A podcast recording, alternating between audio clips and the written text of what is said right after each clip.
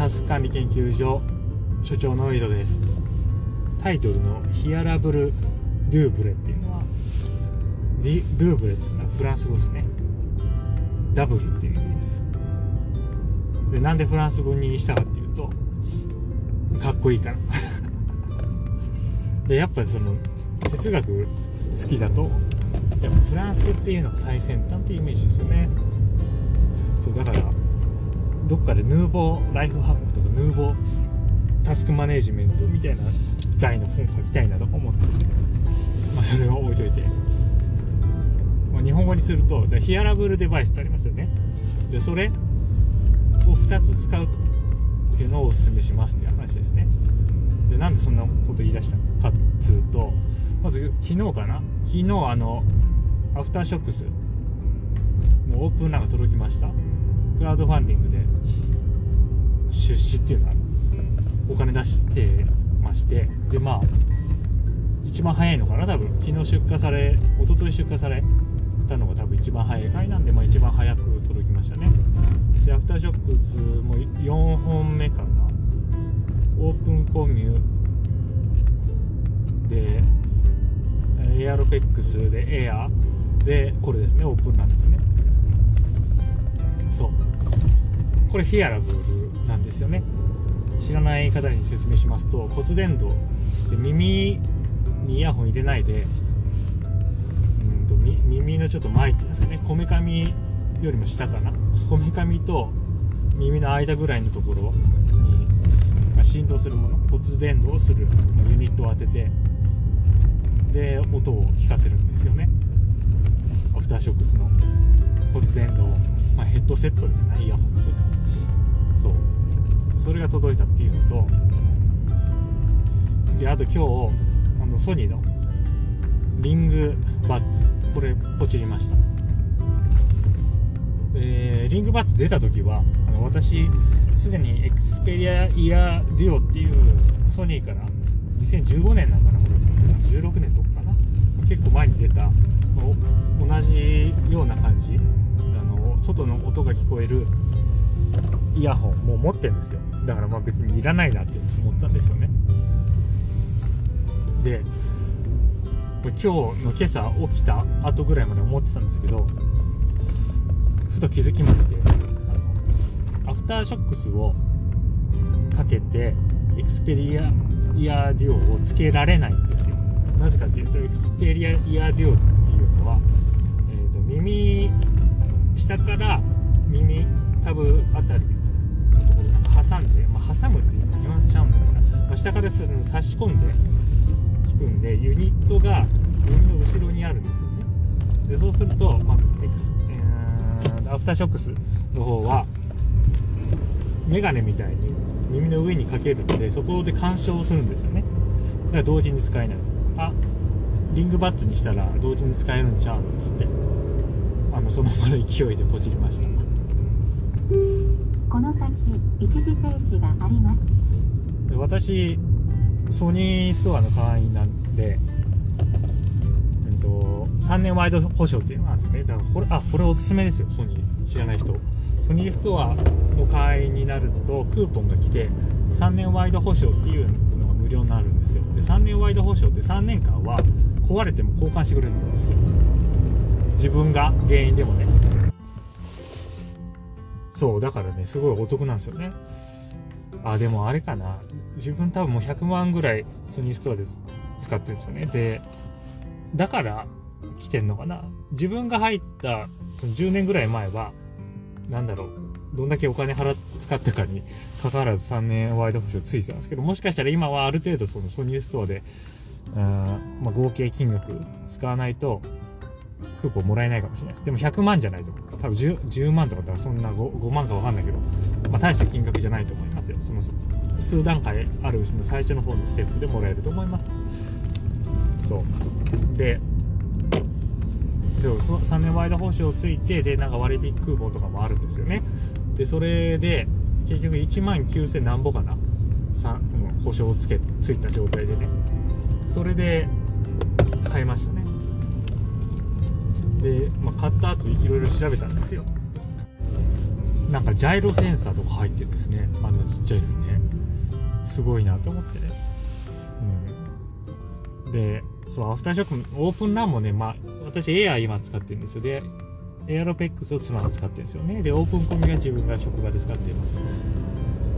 でまあエアーって別に問題ないんですけどちょっと充電がねマイクロ USB なんですよね。古いから。型が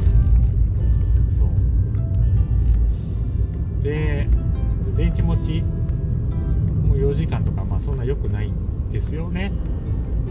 だからちょっともういいかなと思って。まあその音質とかは気にしてないんですよね。基本的に私 Kindle 読み上げにしか使ってないんで音質が上がるとかまあそんなのあんまり気にしてないんですけど。まあでもなんだろうな。結構好きだしね。そのアフターショックスの製品が。まだままさに応援の気持ちで買いましたね。リングバッツもそうね、まあ、ソニー、まあ、最近買ってなかったけども。うん。だ Xperia Ear Duo のね付け心地こここ付け心地がいいんですよ。やっぱね耳のところが開いてるって違うなと思って。まあ AfterShokz もいいんですけど。うん。そ耳のところがちょうど開いてるっていいなと思って、うん、バランスがね良くないでしょ。あの AfterShokz って結局かけてますからね。メガネ逆メガネみたいな状態でかけますからね耳に。ちょっとやっぱねバランス良くないし、まあ、重さもある。でもエクスペリアデュオは、まあ、私は結構耳にフィットしたんでそんなに気にならない。で、まあ、それがさらにね、リングバッツなって軽くなってるのかな多分。で進化してますから。まあいいかなと思って買ってもね。ということで買いました。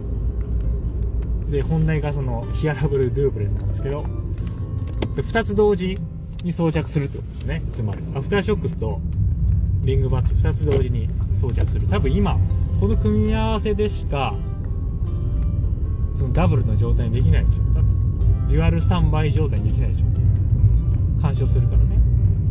あでもちろんね普通のイヤホンだったらできますよ。普通のイヤホンでアフターショックスだったらできると思います。あでもねあのー、今日今このえ？ギャラクシーバッツだっけ？プロだっけ？あのギャラクシーのイヤホンとそのオープンラン一緒にかけてみたんですけど、まあ、全然干渉しないんですよね。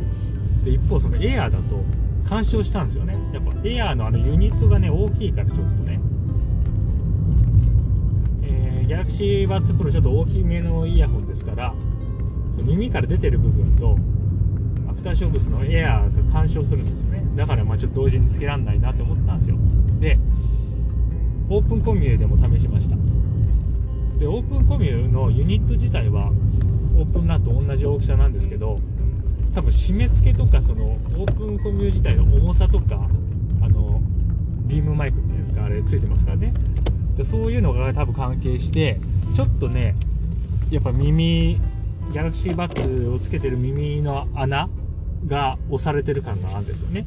でそれと比べてオープンランの方は軽いし多分なあの締め付けっていうんですかねあのバンドのねがちょっとだけ多分オープンコミュより弱くなってるからもう全然あの圧迫感なし。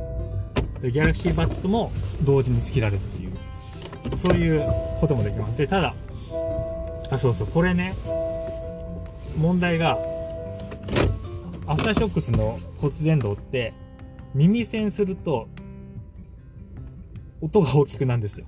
多分耳から逃げてんだと思うあの音がね振動がね。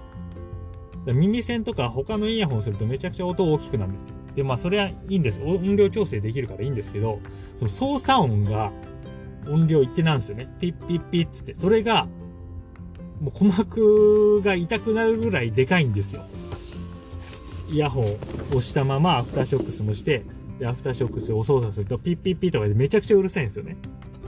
でこれが LinkBuds だと解決する。だって耳開いてるから多分逃げるでしょ。音が。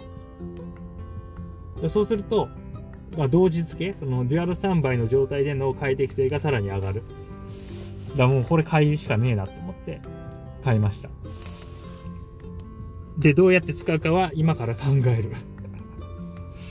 リアルスタンバイということはですよ。Siri と Google、OK Google とか、Siri と Alexa とか、そういう組み合わせができるわけですよね。2台も一緒ですね。Android と iOS ね。何かやりたいことがある場合、ベストな方の、その、ボイスアシスタントを呼び出せる。依頼できる。で、さらにつけっぱなしだから、まあ、なんかこの iPhone とかスマホで音声入力したい時もいちいちその外とかで口の近くにスマホをくっつける必要がないと。でまさにもうヒアラブルですね。の時代到来ですわこれ。ちょっとまあその使い方もね含めて届いたら研究していこうと思います。はい。久しぶりのあれだったな。ガジェット系でしたね。